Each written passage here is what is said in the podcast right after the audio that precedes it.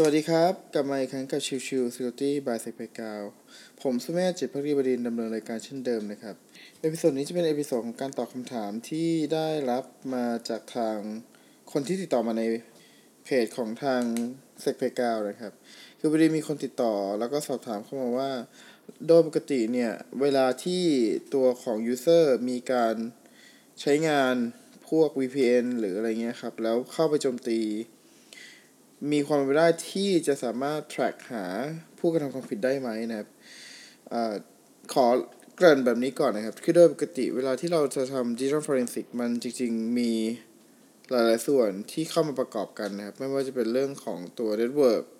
lock เองก็ตาม ไม่ว่าจะเป็นเรื่องของตัว Windows lock หรือ OS lock พูดง่ายๆเป็น OS lock ละกันนะครับ หรือตัวของ hard disk analysis นะครับ หรือตัวของ memory analysis นะครับดังนั้นเนี่ยจริงๆแล้วหลักฐานที่เราสามารถพยายามหาต้นต่อของผู้กระทำความผิดได้เนี่ยจริงๆแล้วมันมีมากกว่าแค่เรื่องของ network หรอกนะครับ แต่ว่าโอเค episode นี้เราจะไม่ได้พูดถึงเรื่องของส่วนอื่นเลย เราจะเน้นหลักไปที่ตัวของ network analysis ละกันนะครับ คือมองไปว่าถ้าสมมุติว่าโอเคมีการโจมตีเข้ามา แล้วเราจะหาผู้กระทำความผิดได้หรือเปล่านะครับ ต้องตอบว่าได้และไม่ได้นะครับ คือคำว่าได้และไม่ได้หมายความว่าคือโดยปกติแล้วเนี่ยเวลาที่เราทำ network analysis ครับ แน่นอนว่ามันจะมีต้นต่อของผู้กระทำความผิดอยู่ก็คือ IP address นะครับ แต่ว่าการจะได้มาซึ่งว่าตัวของ IP address นั้นเนี่ยเป็นการใช้งานของบุคคลใด ก็จำเป็นต้องประสานงานกับทาง ISP นะครับ ซึ่งแน่นอนว่าการติดต่อประสานงานกับ ISP ไม่ใช่หน้าที่ของตัว เอ่อ digital forensic practitioner หรือคนที่ทำ digital forensic นะครับ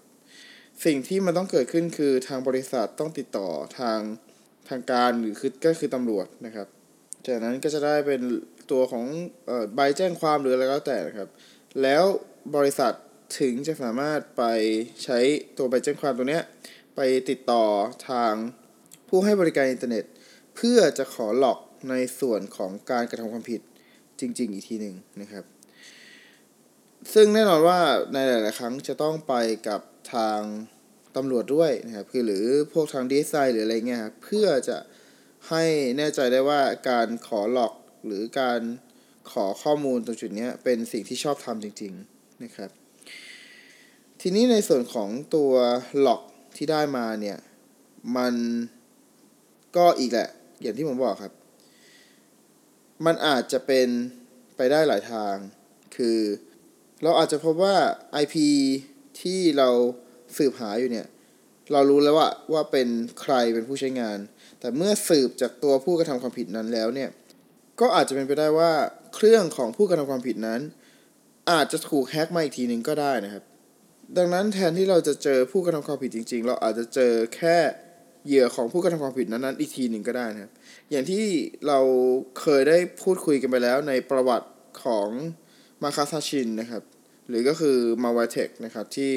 เขาเคยขายตัวมาแวร์เพื่อ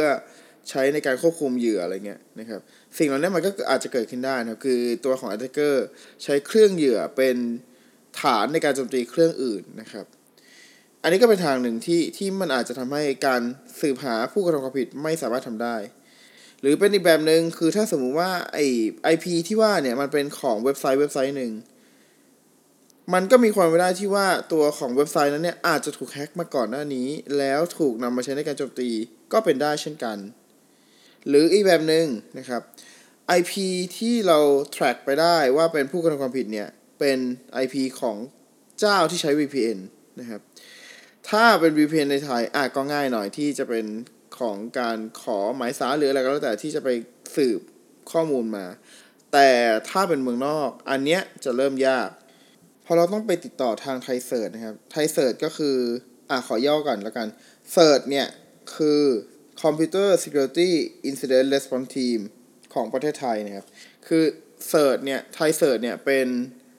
องค์กรที่จะเป็นผู้ response ในเหตุที่เกิด การโจมตีใด ๆ ที่มันเกิดในประเทศไทยนะครับ แล้วก็รวมถึงการที่ประสานงานไปยังตัว CERT อื่น ๆ ทั่วโลก หรือแม้แต่เรื่องของ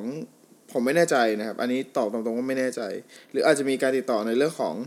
ทางอิตาโพเพื่อจะประสานงานในการ take down ตัว malware C&C server หรืออะไรก็แล้วแต่ก็ว่าไปนะครับ ดังนั้นขั้นตอนมันจะเพิ่มมากขึ้น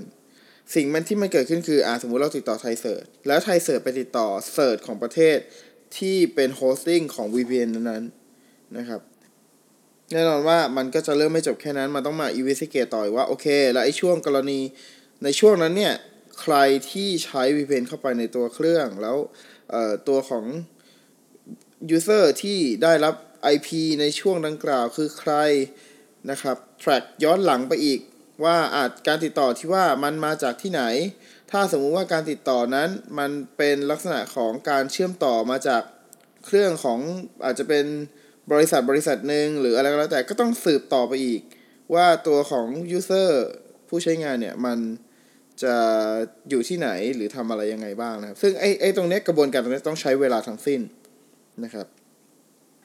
แล้วก็จะเห็นว่าเมื่อมันมีการหอบมากขึ้นเรื่อยๆ คือมีการ ใช้ network หลาย ๆ กลุ่มในการเชื่อมต่อเพื่อจะโจมตีแล้วเนี่ยการ track ไปหาต้นตอจริง ๆ เนี่ยมันก็ค่อนข้างจะทำได้ยากนะครับ ดังนั้นเนี่ยมันเลยกลายเป็นส่วนที่ว่าถ้าเมื่อมีการโจมตีเป็นจาก global มาเมื่อไหร่เนี่ยมันการสืบหาเนี่ยมันต้องใช้เวลาอย่างมากนะครับ มันไม่สามารถที่จะสรุปได้ภายในวันสองวันเลยว่า เออ ตัวของผู้กระทำความผิดคือใครหรือกลุ่มไหนอะไรเงี้ยนะครับ มันต้อง